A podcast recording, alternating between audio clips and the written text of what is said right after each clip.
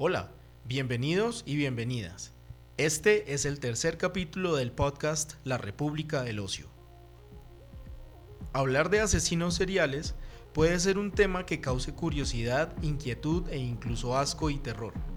A días del estreno de la más reciente película del director Quentin Tarantino, quisimos profundizar un poco en la mente de estos personajes.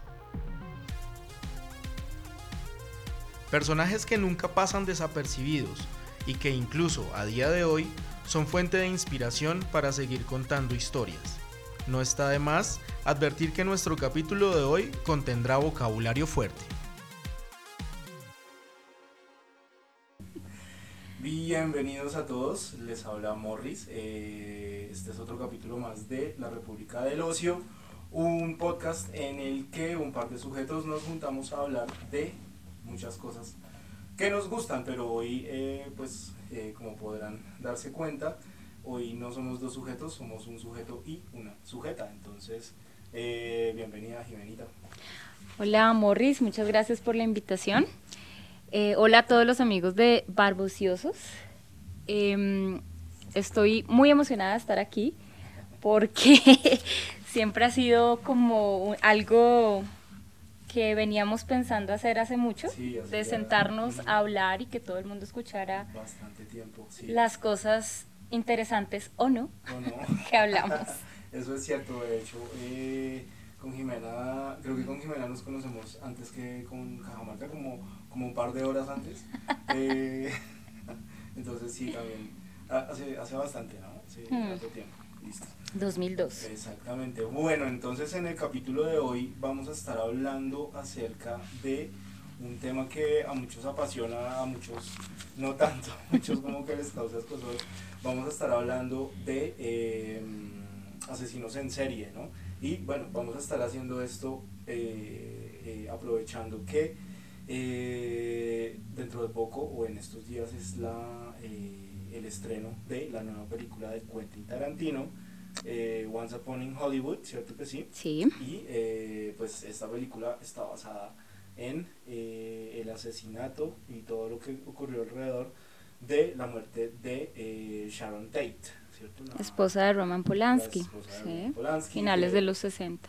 Exactamente, que fue fueron atacados por la por familia la familia de Manson. Charles Manson, ¿no? Entonces, bueno, entonces, eh, una, una, una, pregunta ya para, para empezar. Es como, eh, Jimena, hace mucho tiempo eh, lee y le gusta hablar y, conocer acerca de los asesinos en serie. Entonces, yo quiero saber primero de dónde sale como esa, ese gusto por hablar de, de este tema.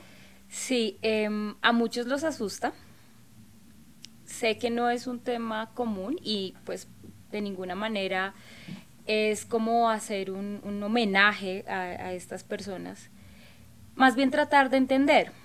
Em, en 1995 se estrenó la película Seven con, con Brad Pitt y... Con Brad Pitt. Eh, se me olvidó el nombre. Se lo cortas.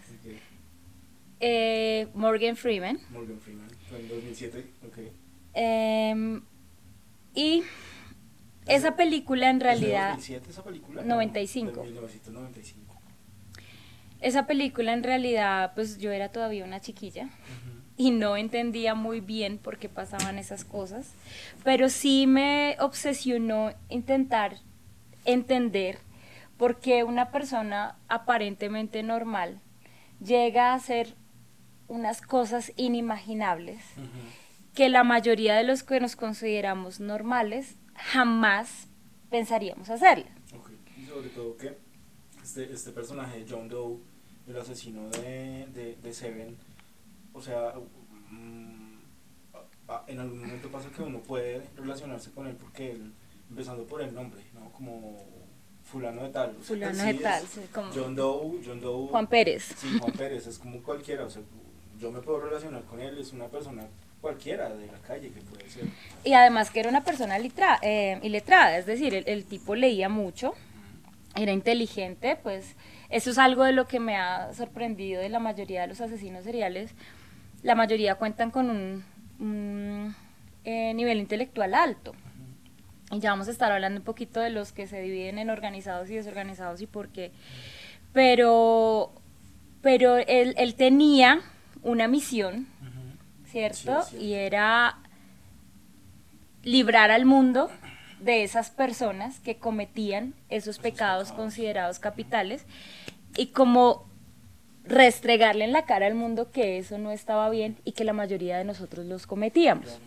Y esa, esa es una de esas películas que hay en, pues, eh, pues en- dentro de, de- de muchas, que el final no es lo que uno pensaría como el final feliz, ¿no? Como, oh, al final ganaron los buenos. ¿sí? Ajá. De hecho, o sea, nada que, nada, nada que ver, a pesar de que el, el, el asesino, spoiler alert, a pesar de que el asesino, si no lo han visto, a pesar de que el asesino... No, si no lo han visto, eh, recomendadísimo. Sí, de, de que el asesino al final pues se muere, eh, igual gana, ¿no? Sí, y esa es una cosa que también es muy real. Si uno se pone a leer las historias de los verdaderos asesinos seriales, en realidad no existe un final feliz. Ni siquiera para las familias cuando los condenan, bien sea a pena de muerte o bien sea a cadena perpetua, en realidad no hay como un descanso, no hay como una gratificación que uno diga, bueno, ya puedo descansar. Sí es como un cierre para las familias, pero en realidad ellos ganan. Sí, es más, Ted Bundy hasta el último día de su ejecución seguía ganando, porque ¿Quién él, él trató, bueno, ya vamos a hablar un poquito de Ted Bundy, pero en este momento quiero decirles que cuando él eh, lo iban a ejecutar, él hizo que se- su ejecución se demorara y la aplazaran y la aplazaran porque siempre negociaba y decía, bueno, tengo otra víctima, la quieren encontrar y la policía en aras de darle, eh, como lo hablaba antes, una, un cierre a la familia, pues eh, hacían eso, negociaban y él iba dando nombres hasta que dijeron, bueno, ya no más. Ya nomás. Ujú. Em, bueno, Ted Bundy es uno de los asesinos seriales más reconocidos. Es norteamericano. Es norteamericano. Em, se podría considerar un asesino organizado en la medida en que él era una persona muy inteligente, de hecho estudió derecho, leía muchísimo, incluso fue parte de, de movimientos políticos y Vive en una época en la que no había internet. Exacto. Eso, exacto, y eso es, eso es mucho que decir. Y empieza a matar por, eh, en primera medida, el rechazo de su madre, luego hablaremos un poco de la infancia de, de estos personajes, y eh, segundo, por el rechazo de la novia que él amó muchísimo. Entonces, todas las mujeres que él asesina aproximadamente son 55, no hay un dato exacto, pero lo, la convicción que él tuvo, la, sí, la, pues la sentencia fue por 30. Eh, 30 mujeres que asesinó y todas tenían el mismo aspecto físico de, de su novia. Ah, ok, como. Entonces eran em, pues muy bonitas, esbeltas, tenían el cabello partido por la mitad, de cabello, eh, ¿cómo se dice? Em, ¿Liso? sí, pero castaño más bien, eh, universitarias. Eh, y hablaba de, un de un- una persona organizada en la medida que cuando él asesinaba, tenía todo absolutamente planeado, llevaba todo en su carro eh, y tenía el, total, el to- control total de sus víctimas. Pero eh, también sufría una psicopatía que hacía que muchas veces su excitación por matar fuera tan alta que se volvía desorganizado. ¿sí? Lo podemos considerar un hedonista porque a él le causaba placer matar. Ok. ¿sí? Y pues eh, de alguna manera lujurioso también porque su, su mm, motivo para matar siempre fue la violación. Entonces las violaba y luego las asesinaba y muchas veces incluso volvía a la escena del crimen y practicaba necrofilia. Entonces estaba un poquito... Sí. y son todos estos poquito temas que uno dice, ¿qué? O sea, Claro. tener un sexo con un cadáver, descuartizar a una persona, guardar su cabeza, ¿a qué mente y en qué cabeza caben ese tipo de cosas? Y por eso es que yo empecé a, a, pues, investigar un poco más sobre el tema. Quiero decir, no soy experta, me Sí, falta muchísimo Acá, acá no somos expertos en nada, o sea, somos expertos únicamente en hablar. en el milenario arte, arte del bullshitsu, pero nada más. Ok, eh, bueno, hay algo que, eh, digamos, uno mira eh, una película como Asesinos por Naturaleza, ahorita que está hablando de esa parte mm, sexual, y por ejemplo, ve historias como lo que pasaba con esta señora Elizabeth Bathory, Ujú. que La también es considerada una, una asesina, Una asesina en serie, sí. Y digamos, los asesinatos eh, eh, de la familia Manson, sí, todos tienen de alguna manera como un trasfondo sexual o como por, por lo menos tienen como es- ese acercamiento como a, a- a esa parte del, del humano, o sea, como que están muy relacionados, ¿cierto? Eso, no sé, como a qué se debe, no sé si sea como un- un- una constante o, o a qué, qué pasa. ¿Qué- Sí, qué- la, la mayoría de los asesinos tienen una satisfacción sexual al matar. La mayoría son hombres.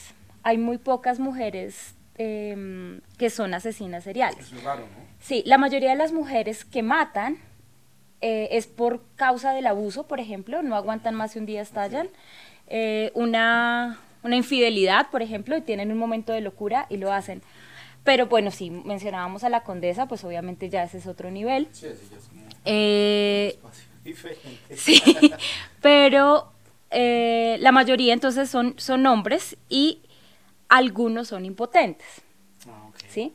Entonces no pueden conseguir una satisfacción sexual de la manera normal que lo, hace- que pues lo hace el- la mayoría del mundo, sino tienen que tener como un fetichismo, ¿sí? Entonces, por ejemplo, Ted Bundy descubre que lo excita la sangre y lo descubre por accidente, ¿sí? Eh, algunos ni siquiera sí pueden tener una erección, sino que hasta, hasta que la persona esté muerta o desmayada, ¿sí? Eh, o incluso no tienen la erección y ahí es cuando empiezan a matar eh, con puñaladas, ¿sí? Porque es como el reemplazo del, del- de, De lo fálico. Sí. Em, si bien es cierto, la mayoría de los crímenes tienen un trasfondo sexual, eh, también es cierto que hay muchos asesinos que tienen otro tipo de motivaciones, ¿sí?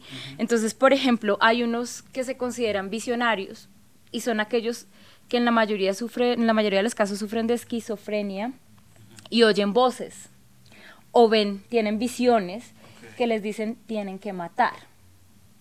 ¿sí?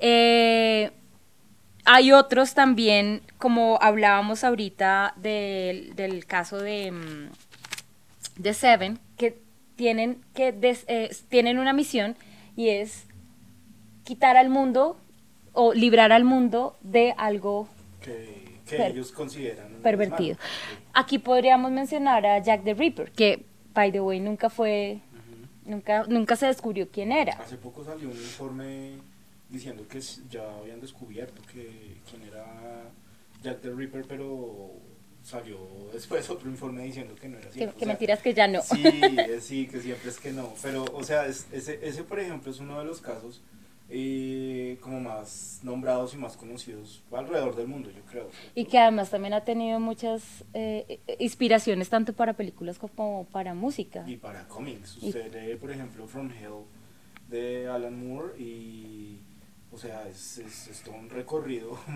tratando de encontrar eh, respuestas en, en algo que, o sea, ni siquiera la, la, la- una de, la- de las policías más ah, capacitadas en el Ujú. mundo ha podido resolver, ¿no? Sí, sí, sí.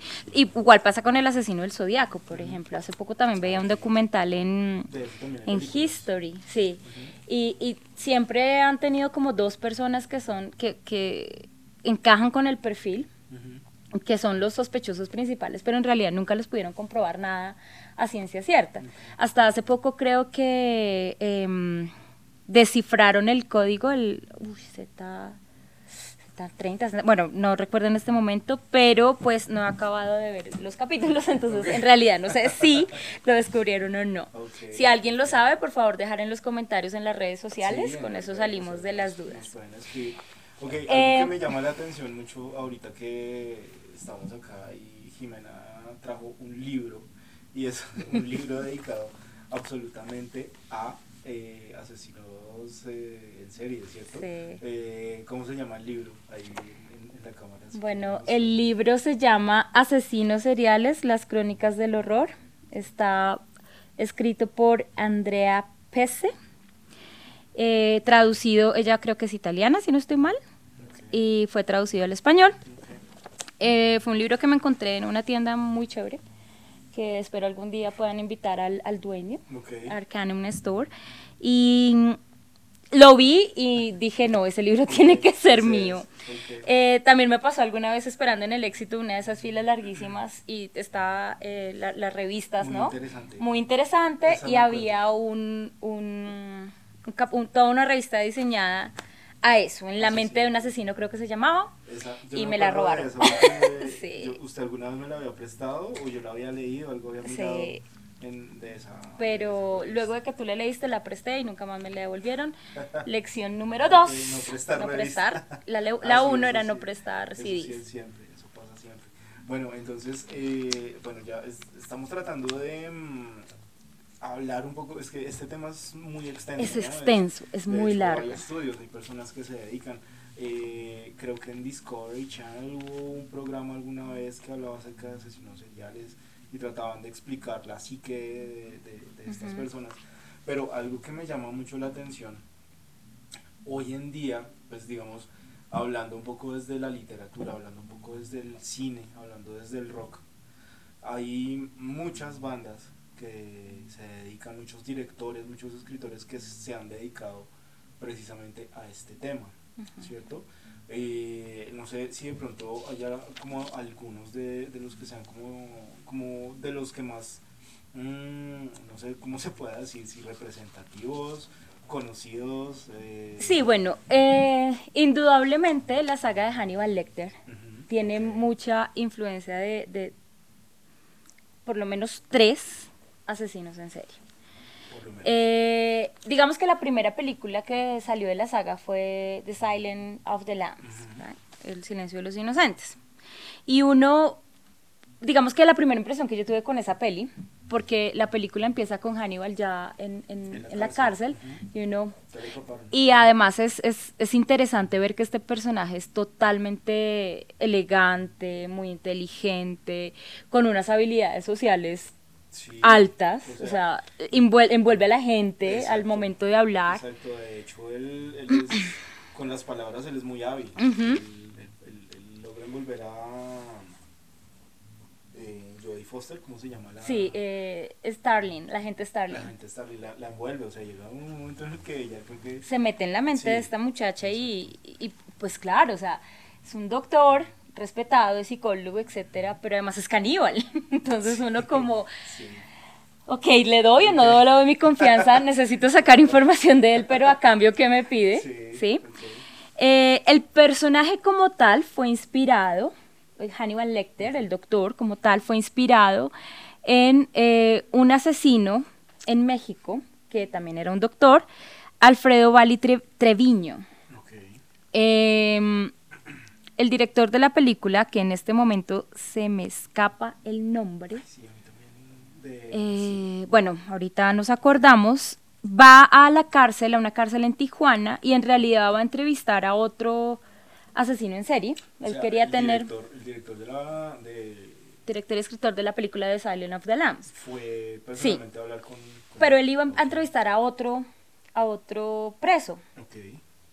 Pero, oh sorpresa, que llega y el tipo había sido avaleado por los policías por algo que había pasado en la cárcel y se encuentra con que quien lo salvó había sido este Alfredo Vale Treviño, que si no estoy mal, él lo llamaba doctor Salazar. Em, él no piensa en, en primera instancia que es un, es un reo más, sino que es el doctor de la clínica, de la cárcel, perdón. Entonces pregunta como, bueno, ¿y cuánto ya? Porque además él ve que mucha gente también va y lo consulta.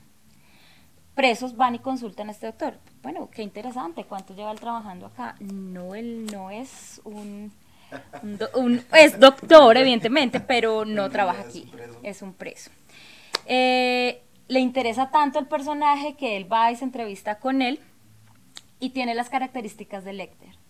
Entonces es una persona que habla como él, ¿sí? Que empieza a hacerle preguntas metiéndose en su psique y, y, él también responde, pero además también es elegante y también habla muy bien, o sea, su, su, idioma es muy perfecto. Y empieza a investigar y resulta que este señor pues había asesinado a más o menos dos o tres hombres. Eh, él era gay, entonces eh, tenía sexo con ellos y después los mataba. En este momento nos llegaba al punto del canibalismo, ya eso es algo que entra después. después. Okay, pero... pero... en, ese mismo, en esa misma película está el asesino que están buscando en ese momento, que es Buffalo Wings. Pero el, el, Bill, el, Buffalo Wings. Buffalo Wings. Buffalo Wings. El, pero, pero el asesino de la vida real, el, mexicano, uh -huh. ¿cómo se llama? Alfredo Balí Treviño. Balí Treviño. El, doctor Salazar. El, ah, ah, el doctor Salazar era al final, o sea, el, el, eh, la parte del canibalismo, si es dentro, es, o sea, es, es, de la vida real o eso es parte únicamente de Hannibal mm, Ya vamos a mirar de dónde sale el canibalismo ah, okay, ahí. Okay. Pero, pero sí, el, el, eh, este doctor descuartizó el cadáver de sus dos o tres víctimas, no recuerdo bien. Buffalo Bill que si lo recuerdan es el personaje travesti que trata de hacerse un vestido con piel de mujer. Uh -huh.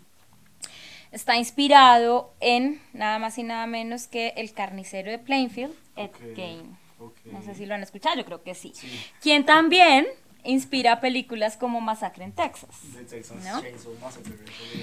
Bueno, esto es interesante porque él es una persona que tuvo una infancia supremamente difícil. Okay. Y también entonces entramos a cuáles son las razones por las que ellos se vuelven de esa manera, se vuelven o nacen, siempre ha estado esa pregunta, ¿no? Okay. Nacen o se hacen.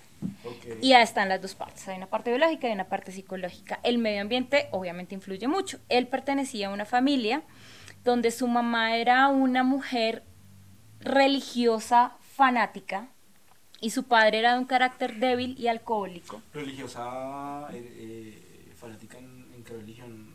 ¿Recuerda? O? Creo que es católica. Ah, okay. Para ella la mujer era el diablo. Okay. Entonces jamás le permitió a sus hijos acercarse a una mujer. Es decir, llega a los 40 años Gein siendo virgen. Jamás le, le, le o sea, le virgen metió a virgen a los 40, tal, inspirada en... Versión creepy. Eh, y él eh, vuelve a su mamá en el centro de todo. Es como para él la única persona que lo ama. Él sufría también como de retraso mental y este okay. tipo de cosas. Pues el alcoholismo de su padre tiene mucho que ver okay. en, en, la concepción. Eh, y estuvo totalmente alejado de las mujeres, deja el colegio, se instalan en una granja que de ahí sale la, la, la de Texas, la de Texas. Eh, con la mamá, el papá, bueno, el papá muere, para él no fue una gran pérdida, por lo que hablábamos de que era un carácter débil, pero cuando muere su mamá a los 40 años, él se queda sin piso. Claro, Totalmente. Sí. Su hermano Henry, creo que se llama, trató de convencerlo como, venga, salga al mundo, mi mamá nos mentía, ella era la mala, era una bruja, bla, bla, bla. Y él no, o sea, mi mamá es mi mamá. Él permanece en la granja y resulta que eh, comienza a extrañar a su mamá, la desentierra, esto también podría ser parte de Psycho, del, del thriller de, sí, claro. De, Hitchcock. de Hitchcock. Y empieza como esa obsesión también por los cadáveres.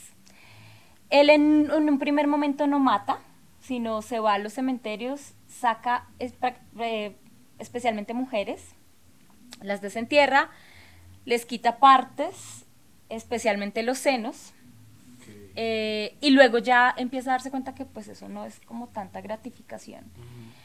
Y ya empieza a, a, matar mujeres. Los vecinos empiezan a sospechar porque, um, bueno, el olor de su casa era una cosa loca, porque además con la, la, los esqueletos y la piel, él hacía cosas para la casa. Entonces podían encontrar lámparas hechas con los huesos, sillas forradas con la piel de muerto, eh, cabezas, uh, había un collar de pezones.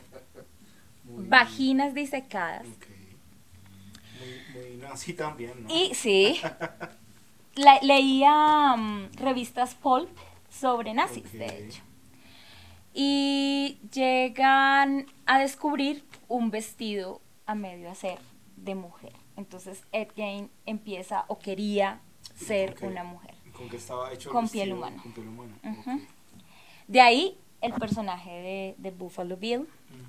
Y eh, no sé si recuerdan el masacre en Texas cuando llegan a, a la, fa- a la familia, pues descubren también Sí. que muchas de las cosas que están en la casa son, Son hechas con son hechas con... y Entonces partes de ahí, de ahí eso.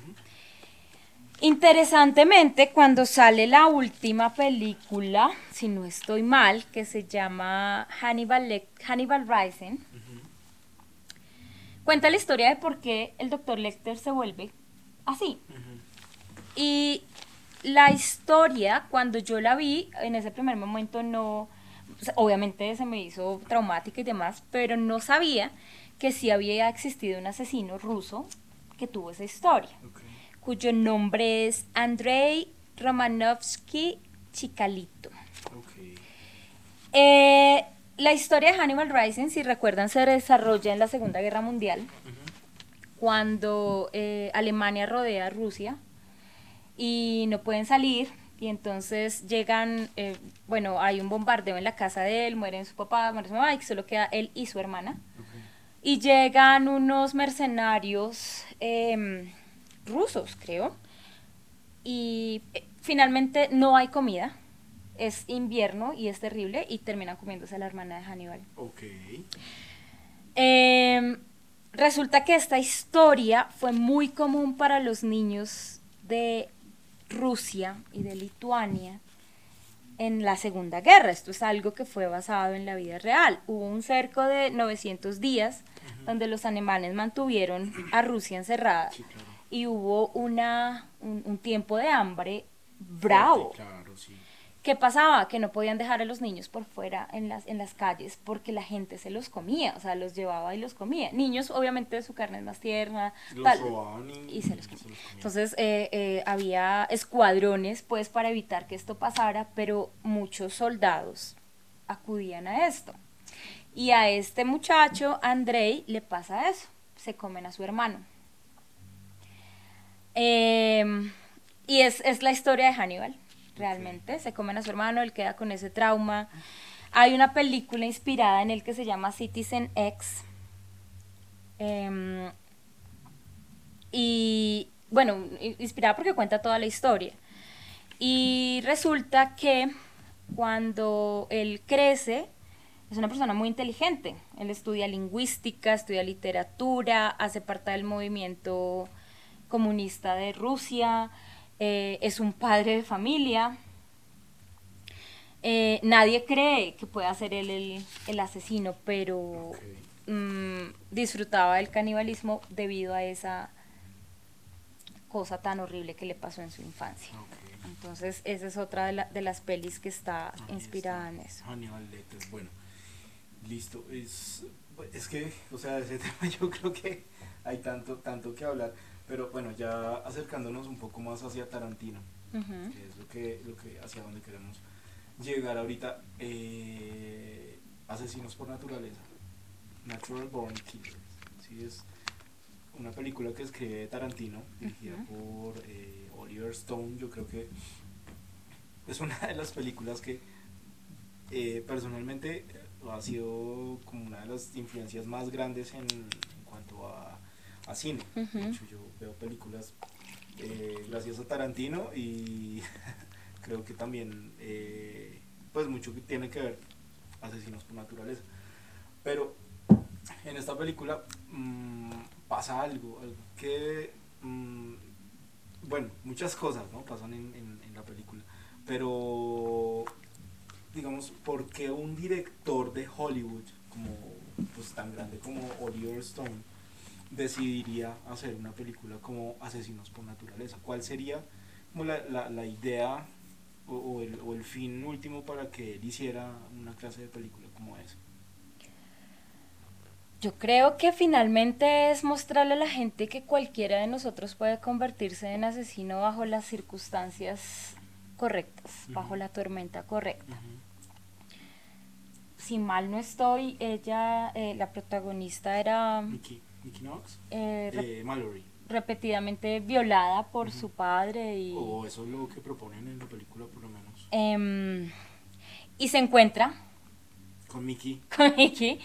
Eh, y, y en la vida real hay un caso así, me- permíteme lo busco, es una familia, eh, pasó en Inglaterra y uno dice, what the hell? O sea, como, claro, eh, no es común que haya gente loca, pues afortunadamente la mayoría no sufre de esquizofrenia o, o no Ujú. tiene una lesión en el lóbulo temporal y demás, pero ¿cuáles son las posibilidades de que dos personas que tienen rayado el disco se encuentren y formen la pareja de asesinos Sí, es, es que- más escalofriante de la historia. Les hablo de una familia, creo que se llamaba West, de apellido West, Frederick West, y ella se llamaba eh, Rosie, Rosemary. Ella em, tiene una infancia difícil también. Am, desarrolla una, un interés sexual muy, a muy, a muy temprana edad. Esto lo lleva a la, la- la lleva a la prostitución.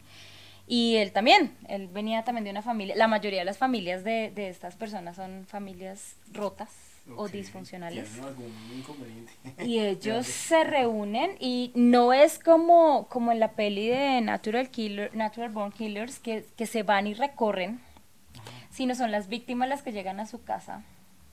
La mayoría eran prostitutas o drogadictas. Em, ellos incluso asesinan a sus propios hijos, los violan y emparedan sus cuerpos, también mutilados volvemos al tema de la película. O sea, ¿cuáles son las posibilidades de que se encuentren dos personas con las mismas afecciones mentales Ok, sí, claro. y con los mismos eh, deseos de matar y de tal vez expulsar todo lo que tienen y el odio que, que los motiva? Em, otra cosa que me parece interesante de la película y que también se ve con muchos asesinos seriales es que, si ustedes recuerdan, cuando ellos van a ser juzgados, están los fans, ¿sí? Sí. Nicky, te amo, Sí. él te amo, y desarrollan como un- un- un- unos groupies, pues. Y obviamente también están las familias de las víctimas y las demás personas cuerdas que, que dicen asesínenlos y demás. Y es interesante ver cómo este tipo de personajes llega a despertar admiración. Sí, eso es.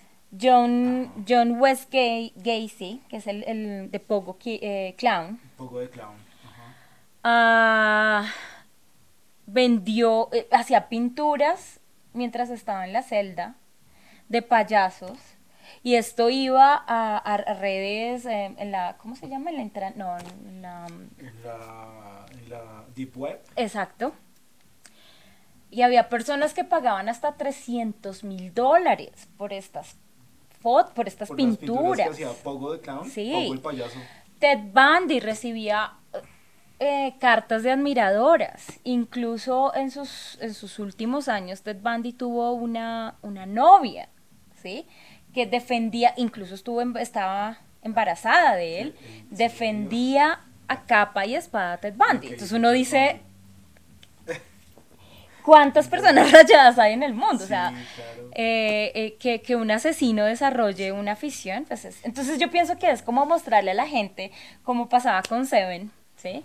Mire lo que usted está haciendo, no está bien y tenemos que deshacer la sociedad. Esto es también mostrarle a la, a la- a la sociedad, ustedes también están rayados, en una u otra manera. Sí, y esa, es, esa, esa escena que, que, que ahorita nombra eh, cuando están con los carteles y con Mickey Te te amo. amo, etcétera y hay una parte en la que hacen una entrevista eh, bueno en el programa de, de ese ese personaje inmenso que hace Robert Downey Jr. Que es yo creo que de los mejores que él ha tenido Sí. En el programa que hacen él y entonces entrevistan a unas personas eh, y, o sea es, como todo ese toda esa, esa, esa media que hay alrededor de, de un asesino en serie, cómo se vuelven casi rockstars, ¿cierto? Y hay una de las una, en una de las preguntas, pues uno de los entrevistados dice, ellos son muy grandes, no son tan grandes como Manson, como Charles Manson, pero sí son muy grandes, ¿cierto? Entonces, ya pues obviamente llegando al, al, al tema que, que, queremos pues, llegar hoy. Eh, Manson, ¿por qué es tan famoso? Porque es tan grande, porque, o sea, porque es un rockstar. ¿Mm? Manson tiene otra habilidad que, que, se ve en muchas sectas. Hay, de hecho, hay muchos suicidios colectivos. Y esa es otra cosa que me ha hecho preguntar ay, ¿cómo? Bueno, no soy lo suficientemente loca yo sola, sino de, además tengo la habilidad de volver locos a los demás. Eh, Manson es una, un, personaje que tuvo una infancia también complicada. Eh, sufrió el rechazo de su madre desde muy temprana edad. Su madre era una alcohólica y drogadicta. Incluso alguna vez lo cambia en un bar por una jarra de cerveza. Em, no crece en una familia afectiva para, nada. Sufre abuso sexual, demás. Cuando él ya encuentra su libertad, digamos. Ah, bueno, obviamente también tuvo historial juvenil, ¿sí? De arrestos, robos, drogadicción, exhibición, etcétera, etcétera. Em, uno de sus sueños, él era muy aficionado a los Beatles y uno de sus sueños era volverse famoso. Sale de la cárcel ya siendo una persona adulta, ponle 30, 30 y punta de años.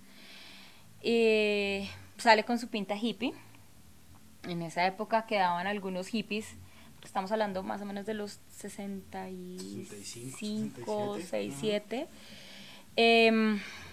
y todos sus adeptos son 10, menor, 10 años menores que él son adolescentes o eh, jóvenes adultos que lo ven como un...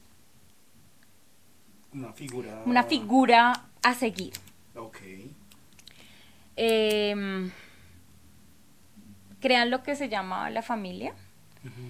Y es un mundo total de drogas, de prostitución. De hecho, la casa donde ellos vivían, donde se reunían, era pagada gracias a los servicios sexuales de una de sus seguidoras.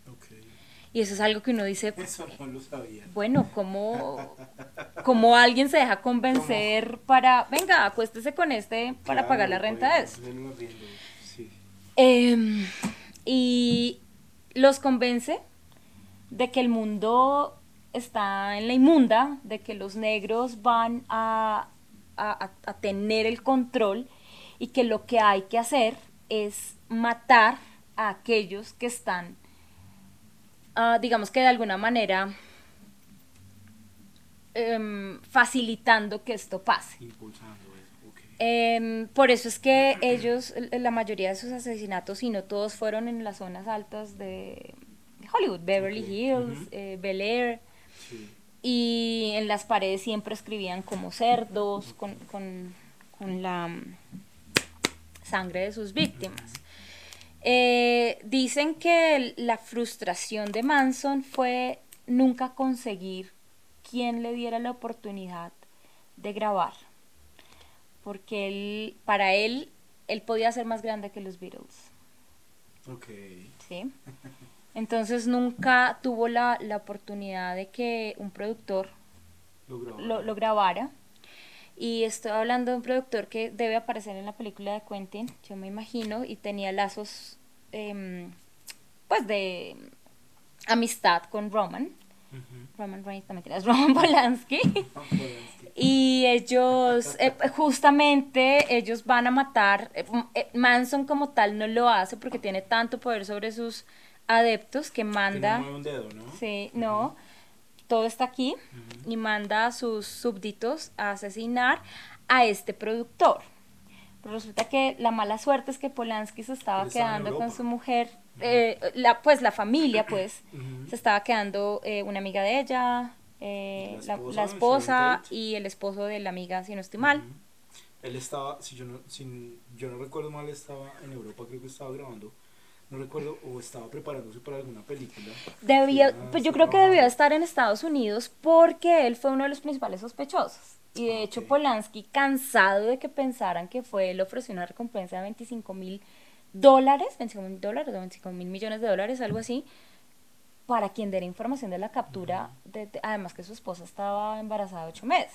para ah, él eso, fue una cosa, y fue, fue apuñalada y además la dejaron colgada, o sea, fue una cosa de puro odio. Eh, la, muerte inicial era para el productor, pero pues habían, no sé si alquilado o prestado esa casa para, para que ellos fueran a descansar y pues se encontraron con con esta muerte. Y entonces este señor desarrolla adeptos que están en la misma búsqueda de identidad, que les interesa solo estar drogados, que les interesa tener una libertad falsa.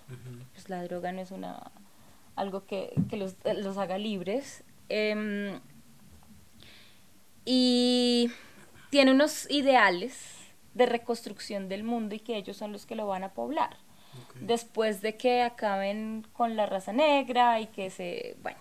De hecho, de hecho hay, hay una canción de los Beatles, Helter Skelter. Helter Skelter. ¿Cierto? Es, eh, Lo vuelve su himno. Exacto, es, em, digamos, como tristemente famosa debido a eso, ¿no? Que, eh, de hecho, la película de Charles se llama así, Helter Skelter.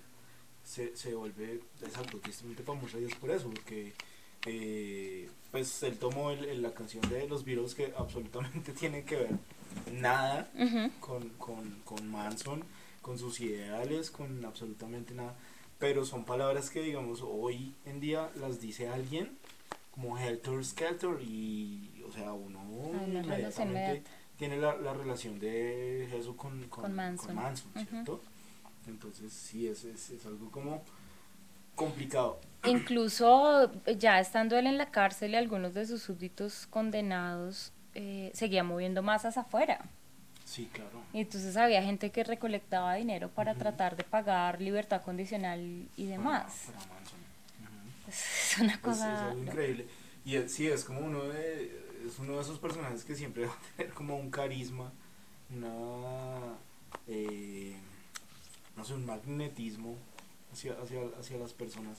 De hecho, aquí en Colombia también, pues eh, tristemente tenemos a alguien muy, muy conocido, es eh, Campo Elías, que también pues fue un, eh, un asesino en serie, bueno, él también tiene su historia, hay, un, hay, hay libros, hay películas, hace poco salió un cómic hablando de él, de, pues también escrito por el mismo autor, por Mario Mendoza, que se llama Satanás, entonces, eh, recomendadísimo, ¿no? Sí, total.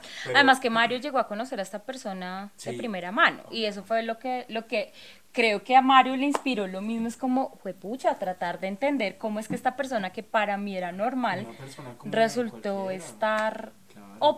bueno, yo lo consideraría asesino serial sí, porque se considera asesino serial cuando tienen más de tres víctimas y, generalmente en, en el mismo modus operandi. Eh, si no estoy mal y tú me corriges, lo que tuvo en ese momento fue, es decir, sus muertos fueron en el mismo día. En el mismo día, o sea, y él de hecho murió el mismo día. o, sea, es, es, es, eso, como el, el, ese ataque que hay de, de, ira en ese momento que entra en, en modo voy a matar a todo el mundo. Berserk. Sí. sí. sí. Eh, y, y sí, claro, eso, pero entonces él también es célebre digamos, tristemente célebre Campo Elías en Colombia, también por las mismas razones. Y acá las personas, eh, cuando usted habla de, de, de, este, de este personaje, ¿cierto? Lo reconocen de una por los asesinatos de Poseto, por la historia de Satanás. Usted no me cree, pero yo estaba paso por la cuadra de Poseto y yo me paso de... de Sí, yo vivo muy cerca y entonces voy, yo, yo me paso a la acera, no sé, hay un eh, algo. Poseto es un restaurante que hay aquí en Bogotá de comida italiana y todavía existe. O sea, la historia de Campo Elías y el, el, la novela fue todo cierto. O sea, pues, hay algunas cositas de ficción, pero si uno se pone a leer, en realidad no tanto. Exacto. la mayoría es, es, verdad. Para los que, por ejemplo, han visto la película o sí, el, el, la historia, es eh, bastante cercana al- a, la, a la realidad, pero entonces está, digamos, esa idea de cómo se vuelve célebre un, un asesino en serie. Mm, Si uno se pone a pensar, yo personalmente digo, uno de estos tipos lo que hizo fue acabar con vidas de otras personas. Yo creo que la mayoría de las personas que se vuelven fanáticas, y aclaro, yo no soy fanática, yo simplemente, a mí a- a- un- hay un interés de tratar de entender por qué, pero los que los admiran encuentran un reconocimiento en ellos. Es decir, yo pienso que la mayoría de esas personas han tenido y tienen la idea de matar a alguien o se reconocen con ese trauma que sufrió X persona. Ojo, algo muy importante, no todas las personas que sufren traumas en su infancia crecen para ser asesinos. No todas las Sí. personas que sufren de esquizofrenia son asesinos. No todas las personas que tienen, eh, eh, ¿cómo se llama? La lesión en el lóbulo frontal son asesinos, ¿no? Obviamente uno va y compara las historias, hay cosas muy comunes, pero eh, el, de un 100% de las personas, por ejemplo, que fueron abusadas sexualmente en su infancia, solamente un 15%, un 10%, tal vez menos, crece para se- convertirse en abusador, ¿sí? El resto lo supera e incluso trata de ayudar a los demás, cosa que no le pasó a Garavito. ¿sí? O sea, eh, hablando de... de- Garavito que es otro, digamos como otro de los eh, asesinos seriales que, que ha dado Colombia, uno de tantos. Claro, porque es que uno, uno se pone a ver eh, las pelis y uno se pone a leer los libros y las novelas y a escuchar música y uno dice, eso no pasa aquí en Colombia. No. De hecho, eh, debo, debo decir que soy también fanática de ver Investigación Discovery Ujú. Y, y mi mamá siempre dice, ay, no, pero es que por allá en Estados Unidos todos están locos. Y yo, ma, no". lo que pasa es que aquí no tenemos los medios para publicar todo esto, pero pasa. Sí. ¿Sí? O sea, son historias cercanas. Sí, es cierto, más o menos el 70% de los asesinos seriales ha estado ubicado en Estados Unidos, pero eso no implica que en los demás países No, no. pase. Colombia tiene un caso eh, espeluznante de un tipo que es considerado el asesino serial más grande, en- pues en términos de En número, números, eh, que se llama Pedro Alonso López, el monstruo de los Andes. Y le decían el monstruo de los Andes porque él mató en Colombia, Ecuador y Perú. Y mató a 300 niñas. Violó O sea, y mató a un 300 número niñas. O sea, sí. 300 ¿cuál es la diferencia entre Colombia y Estados Unidos? Las condenas. Sí. Les voy a contar, Pedro está libre. O sea, él, él pagó 14 años de cárcel en Perú, llegó a Colombia, pagó 4 años y fue considerado in- imputable y estaba en libertad. O sea, él ahorita está por ahí. Sí, no se sabe nada de él, que es lo más... Nadie lo conoce, nadie. Sí. Sí, eh, Garavito, o sea, más eh, condenado, no sé, como por 150, pero en realidad son más de 200 niños que fueron... pero desaparecidos. y Garavito ahorita hay muchas historias ¿no? que dicen que él ya está libre que está a punto de ser libre que él no ha querido salir de la cárcel por miedo a que lo maten. Hay mucho hay mucho de eso pero sí o sea el, el, digamos hablar de esto Doctor Mata, para los que vieron la, la película, la novela, yo no la vi porque no soy fan de los Doctor canales em, colombianos, pero creo que RCN o Caracol produjo una novela sobre, sobre Doctor Mata y fue también colombiano, nacido de padres de Boyacá y siempre negó su sus raíces, él, él se creía más que, que todo, se engañaba y mataba, más de 20 personas. ok, bueno, pues bueno, ya estamos como tratando acá de, de hacer el cierre. eh, todo eso, pues digamos, es muy interesante como de, no tanto como qué pasó, sino cómo llegó a pasar, ¿cierto? Eh, y bueno, ya para terminar, eh, pues ah, hablemos un poco de Once Upon in, in- Once Upon in Hollywood. Eh, ¿Por qué? ¿Por qué se hace una película acerca de esto? Porque acerca de- del, del el tema de Sharon Tate, porque, o sea, que, que, que lleva a un director como Tarantino, sabemos que fue ovacionado de pie en Cannes, que fue el estreno de, de, de la película. ¿Por qué hacer una película acerca de eso? O sea, co- como, ¿qué cree usted que, que es Tarantino y él puede hacer lo que se le gana, no, mentiras. Pues sí, además. Creo que hay muchas historias que se deben contar de Hollywood. Ujú. Eh, digamos que lo, lo que pasa con, con la esposa de Roman Polanski es, es el, el setting como tal, pero no se centra en, en- en la historia como tal de Manson, Sí. más bien en los sucesos que, que acontecían y cómo se movía Hollywood en esa época, ¿no?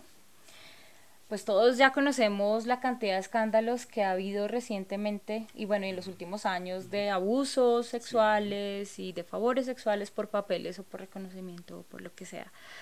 Y creo que Tarantino quiere contar eso. Eh, además creo que escogió a los dos mejores para No hacerlo, hacerlo no mejor, pudo sí. hacerlo mejor. O sea, es que se le eriza a uno la Sí. o sea, sí, solamente de pensar en, en, en, Brad Pitt y, y DiCaprio Leonardo y ver el tráiler y, Sí. y ver la actuación de hasta ahora he visto más la de DiCaprio que la de la de Brad Pitt Ujú. pero este hombre es un Ujú. genio Sí, Em, creo que es, es la necesidad de como siempre como hablábamos también con, con Satanás meterle un poquito de realidad y ficción Ujú. y y como despertar a la gente que Hollywood no es como lo pintan sí. que ha sido el sueño de muchas personas, sí es cierto, pero, pero hay riesgos. Y, y creo que lo va a mostrar de una manera fantástica. Creo que seré una de las que me levantaré en el cine o ¿Qué espera, ovacionar. ¿Qué espera de la película? ¿Qué, qué, o sea, como, ¿qué cree que va a pasar? Pues obviamente sabemos de qué se trata, etcétera, pero ¿qué espera de esa película? No tengo idea. No tengo idea y quiero seguirlo dejando así. He visto muy pocos trailers y he tratado de leer poco sobre eso porque quiero llegar y impresionarme con muchas cosas. Quiero llegar y colgar jeta cuando vea escenas. Sí, Eh, no espero un final feliz. sí, ok. No espero un final feliz. Porque pues es Tarantino. Sí.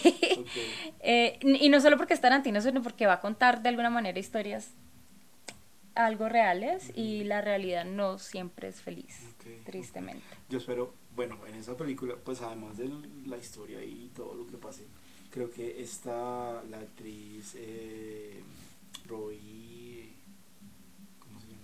O sea, se me escapó. Robbie- algo así. Uf, o sea, de ella, ella, pues bueno, no creo que tenga que demostrar mucho, pero yo creo que esta película va a ser como el momento para que ella ya se imponga en, en- en Hollywood, ¿cierto? Porque pues obviamente lo que hace en eh, El Lobo de Wall Street y lo que ha hecho en absolutamente todas las demás películas que ha actuado, incluso su, eh, Suicide Squad, es increíble, pero ahí yo quiero que, o sea, yo espero que en esta película de verdad ella ya como que se imponga como la estrella que, que, que merece ser. Yo tengo muchas expectativas en cuanto a que Tarantino ha soñado con esta película por no sé cuántos años. Sí, sí, sí, sí. Entonces, si, si hasta ahora todo lo que ha hecho Tarantino me ha emocionado y, y me ha llenado de una admiración profunda, pues no sé qué, qué, qué va a pasar con la película que él mismo ha querido crear Claro. desde toda su vida. Entonces, e- eso Sí. me pone los pelos de punta Sí, lo también. pone uno- listo. Y ahora una pregunta, la última pregunta ya para, para irnos. Obviamente estamos hablando de Quentin Tarantino, estamos hablando de películas eh, asesinos en serie. eh, y pues ya como saliéndonos un poquito más de ese tema, la última pregunta es, ¿qué película cree usted o qué tipo de película eh, debería hacer Tarantino? O sea- muchas veces él ha dicho que esta es la última, esta es la última, esta es la última, ¿cierto? Esta también es supuestamente la última de Tarantino. Pero, digamos, ¿qué película le haría falta a él por hacer? ¿Cuál, cuál debería él, o qué, qué clase de película debería él hacer? Entonces es difícil. Es difícil porque prácticamente ha hecho de todo. No sé, ¿qué le faltaría a Tarantino? Es, es, no que le falta, más bien que es qué película quisiera yo que hiciera. Hmm. Pues ya contó la Segunda Guerra Mundial, que es una de mis pasiones también. Personalmente, yo, Eh, yo quisiera que él hiciera una película de terror. de, no sé, tal vez de zombies, algo de, de, de vampiros. Ajá. Bueno, pues mm, además de... Además de Till Dawn, Sí, del- el crepúsculo del del amanecer. Pero algo de terror, así como, como no sé. Es, es lo que yo yo creo. no sé, yo, yo tengo así. muchas... Yo, ¿sabe qué me gustaría? Que fuera terror, pero fuera terror cómico. Algo así como American Psycho, Ok. si la han visto. Sí, claro. Sí, eh, Christian Bale, papelazo y si no la han visto, recomendada. Muy, muy O sea- tal vez. Sí, sí, sí, algo así, algo que, que sea tarantinesco en el sentido de venganza, sangre, Sí. historia, Sí. pero que además sea muy que cómica. lo haga reír a uno. Sí, o sea, que sea un humor negro que... Porque es que yo con las películas de terror tengo, tengo, tengo, tengo dos cosas. O, o me parecen muy ridículas o me asustan de verdad y esas le suyo. mucho. De pronto, de pronto quisiera que Tarantino hiciera un remake de una película de Romero. Algo así, o sea, como algún, algún Of the Dead, Tarantino Of the Dead, algo así para mí sería. Wow. Ya, como ya listo. ya, Sí, ha- haga esa Y yo no ya sé, pero es que, bueno, yo obviamente confío mucho en Tarantino y Tarantino Sí. es lo más, pero hay algo que yo tengo con los remakes y, y, y me, me da escosor pensarlo, porque no recuerdo un remake que haya sido bueno, a- en Ok. términos generales. ¿sí? Entonces prefiero como recordar lo, lo, lo clásico. Pero sí, ahora que lo pienso, sí sería una película de terror cómica. de Tarantino. Ok, bueno, listo. Bueno, Jimenita, entonces. Y eh, no sé si nos queda algo por ahí en, en el tintero, como para, para ir cerrando. No, recomendarles em, estar conectados con el canal, con, con el podcast. Eh, vamos y, y van ellos a tratar temas muy interesantes, o no, que, pero que creo que son importantes en la vida de la mayoría de las personas en cuanto a que no todo tiene que ser serio en esta vida, ¿no? Eh, uno tiene que darse los espacios para el ocio y para la diversión y, y- y, pues también invitarlos a que nos escriban, nos den sus comentarios, de pronto nos sugieran temas, si quieren ser invitados del, del programa Sí, también. claro, acá, acá se les trata muy bien, ¿no? Acá Sí, sí, sí. Trae uno su propio licor, pero está bien. Ay, eso, entonces, pues sí, yo, yo creo que, eh, pues sí, invitarlos a que nos escriban, a que nos dejen sus comentarios en redes sociales, nos encuentran como Barbociosos. Eh, esto fue La República del Ocio, un podcast en el que hablamos de un montón de cosas que nos gustan y pues nada, recordarles que los queremos 3000. Ay, ¿Listo? ¿ya?